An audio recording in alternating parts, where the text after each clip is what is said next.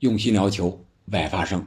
本期节目咱们聊一聊阿斯顿维拉一比三利物浦这场比赛。利物浦为什么会赢？阿斯顿维拉在新帅埃梅里的带领下为什么会输？都说换帅如换刀，这个刀看来不快呀，是吧？丢了仨球，进了一个球。我们先说说利物浦为什么会赢？我觉得一个是打身后这个战术非常的明确。坚决，速度特别快，冲击力特别强，可以说我们熟悉的那个利物浦又回来了。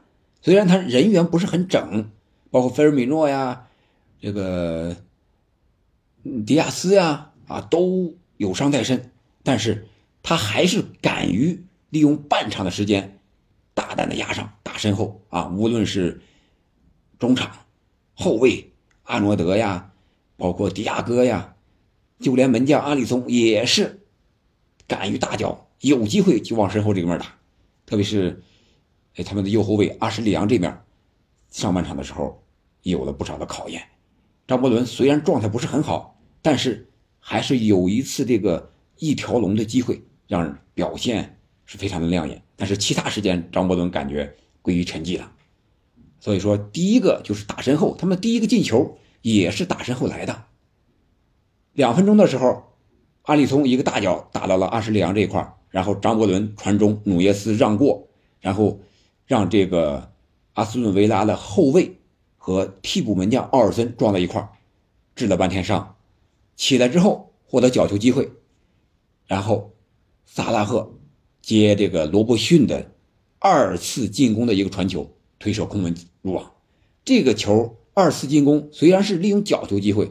但是二次进攻也是在中路阿诺德一个外脚背打的身后，所以说这个打身后这个战术，我觉得是非常的明确、坚决，起到了很好的效果。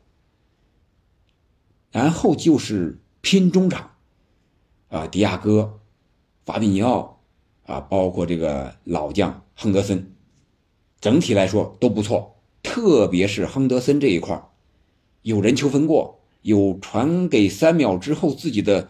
啊，加速超车，跑位非常的灵活，传球冲刺非常的好，特别是一脚传球给萨拉赫呀，给努涅斯呀都有机会。这位老将在世界杯归来之后，状态保持的不错。另外就是努涅斯这一块啊，我觉得他缺少一些信心，缺少射门得分的一些运气。本场比赛除了差一个进球之外，其他的表现都不错，在前场。敢于大胆的逼逼抢，大胆的投入压上，也觅得了几次射门的机会，但是射中球门的次数不多，要么是被奥尔森这位门将给挡出来了，要么就是打偏了，也还有一次头球的机会。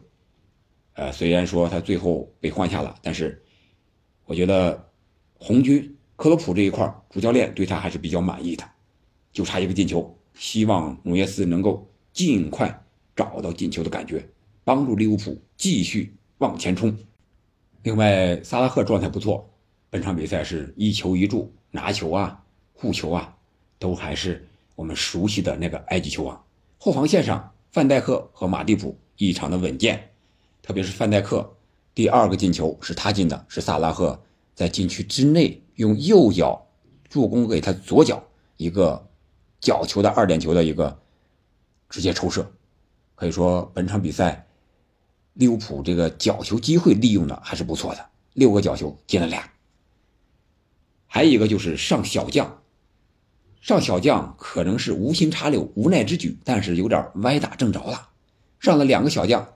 七十九分钟呢，上了一个巴伊切蒂奇，十八岁的小将，上场没两分钟，八十一分钟的时候补射，将比分锁定为三比一，也锁定了胜局。这个球，小将巴伊切蒂奇非常的冷静，晃过了门将，打后卫一个裆进的。另外一个就是八十七分钟的时候换上了一个十七岁的小将本多克，啊，是苏格兰人，零五年出生的。他上场之后有一个让球过人啊，非常的漂亮，可以说是非常的自信吧，在场上踢球踢的啊。除了进攻之外，两位小将在防守上也有一定的贡献。另外就是还有一个好消息就是荷兰的世界杯表现非常亮眼的加克波啊，据报道已经和利物浦签约成功，马上就要来了。这样的话就能够一解燃眉之急，希望他能够把世界杯的好状态能够带到红军利物浦这儿来，早一点进球，早一点融入英超。那我们说说维拉，他为什么会输呢？我感觉一个是战术上，他想和利物浦来对攻来硬的，这个艾梅里显然是有点低估了克洛普的球队，虽然也打出来了。但是在最后一脚，临门这一脚这一块还是偏弱，要么是运气不好，要么是打不正，要么就是打呲了啊！无论是沃特金斯呀，还是这个小将贝利呀，还是什么中场的卡马拉呀，我觉得整体上来说还差那么一截，招利物浦的队员。另外一个就是主力队员可能没有完全在场，特别是这个大马丁这位阿根廷国门啊没在。是不是缺少了那么一点气质，可能也有一定的关系。另外一个就是换人调整这一块感觉埃梅里本场比赛有点保守了，第八十五分钟之后才做出换人，而且只换了三个人啊，上了登东克尔、因斯和库蒂尼奥，本来就落后呢，你在第八十五分钟再开始换人，这加时赛可不是像世界杯那样给你补个十来分钟啊，三分钟、四分钟就过去了。所以说这个换人，我觉得埃梅里啊，不知道为什么，不知道怎么想的，可能是无人可换吧。但是利物浦这边人家无人可换，人家能换上小将呀。再一个就是防守角球、任意球这一块我觉得维拉呀还需要下点功夫。你想让利物浦连着进了两个，都是二点，这个确实有点不应该了。呃，另外一个就是我觉得想说一说。呃，世界杯对这两支球队的影响，我个人感觉不是特别大。通过上午咱们聊热刺这场比赛，再加上和利物浦这场比赛，这两场比赛来看，我觉得无论是球员的状态呀、身体状态呀、技术状态呀，还有心态呀，在俱乐部来说影响不是特别大。当然了，这仅是两场比赛，只是个例，具体的从长远来看，到底影响多大？还需要专门的研究和跟踪，也许这个后遗症啊，会在两个月、三个月乃至下半赛季冲冠的时候才会有影响。这个应该是有的啊，但是每个俱乐部具体情况不一样，包括你踢世界杯的人数、踢世界杯最后的场次，你都踢到决赛，你像梅西呀、姆巴佩呀，这种可能影响会大一些。另外一个就是你聊到梅西、姆巴佩了，就是这些个。在同一个俱乐部，然后在不同国家队，最后又打到决赛呢，又是球队的王者的啊，当家人的，这个可能影响会大一些。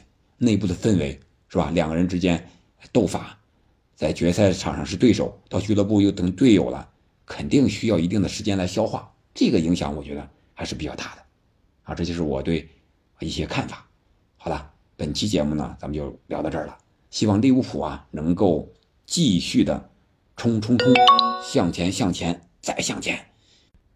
按照这个势头啊，再加上补充的人员，还有一些小将的发挥，我觉得啊，本赛季冲刺保持着欧冠的席位啊，还是有很大的希望的。